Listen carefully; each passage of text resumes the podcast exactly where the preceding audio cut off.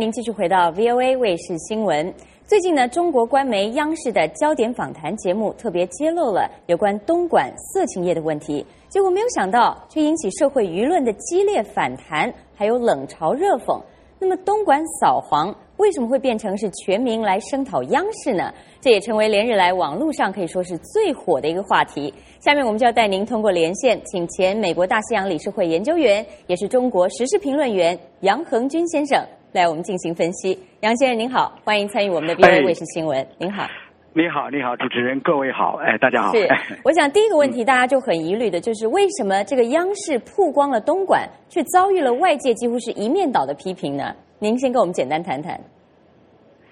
这个很简单哈，呃，我们知道这个黄在中国确实非常严重啊，呃，这个这个原因是什么呢？啊，贫富差距、价值观缺失、道德底线呐，呃，被败坏啊，这个谎言一片。那么，我们如果再追究下去，是谁造成这些东西的原因呢？啊，CCTV 啊，每天在干什么呢？歌颂和谐，一片这个掩盖这种呃中国的这种呃所谓的丑恶现象啊。现在由 CCTV 出来打这个，呃，突然之间又出来打黄，在说实话，在很多观众或这个中国网民的眼中。天哪，这个 CCTV 无论从道德上或价值观上，还是不说谎上，都比不上这些靠出卖肉体的这种女性高手，因为这 CCTV 代表着出卖灵魂的一方。嗯哼，对，这大家在两个，大家在这两个之间选择，就做出了这么一个选择，并不是说大家就是呃支持这个黄色啊。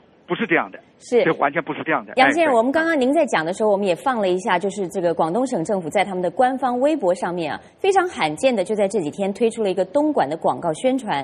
那么其中还出现了说不要害怕诋毁，以及我们不会出卖灵魂。我们看导播现在又再次把它放上画面了啊。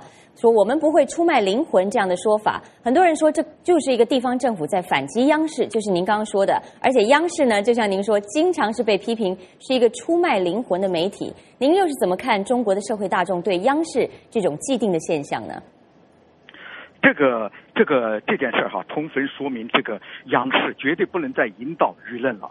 如果我们的这个官方还糊里糊涂还用官视呃这个央视来引导舆论，是适得其反的。啊，民众最近这一段时间哈，说实话，这是很郁闷的。嗯，你打老虎、打苍蝇啊，打老虎打这个大老虎，迟迟不见下手；打苍蝇越打越多啊，各种利益集团干涉。好了，他干脆去抓鸡去了，哎，弄得中国好像是这个动物庄园一样。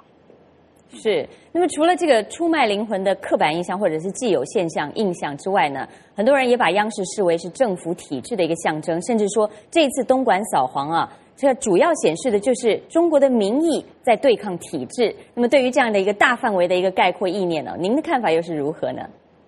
我认同这个观点啊。呃，客观上说，那么央视在这件事上做的，我们说，呃，黄到这。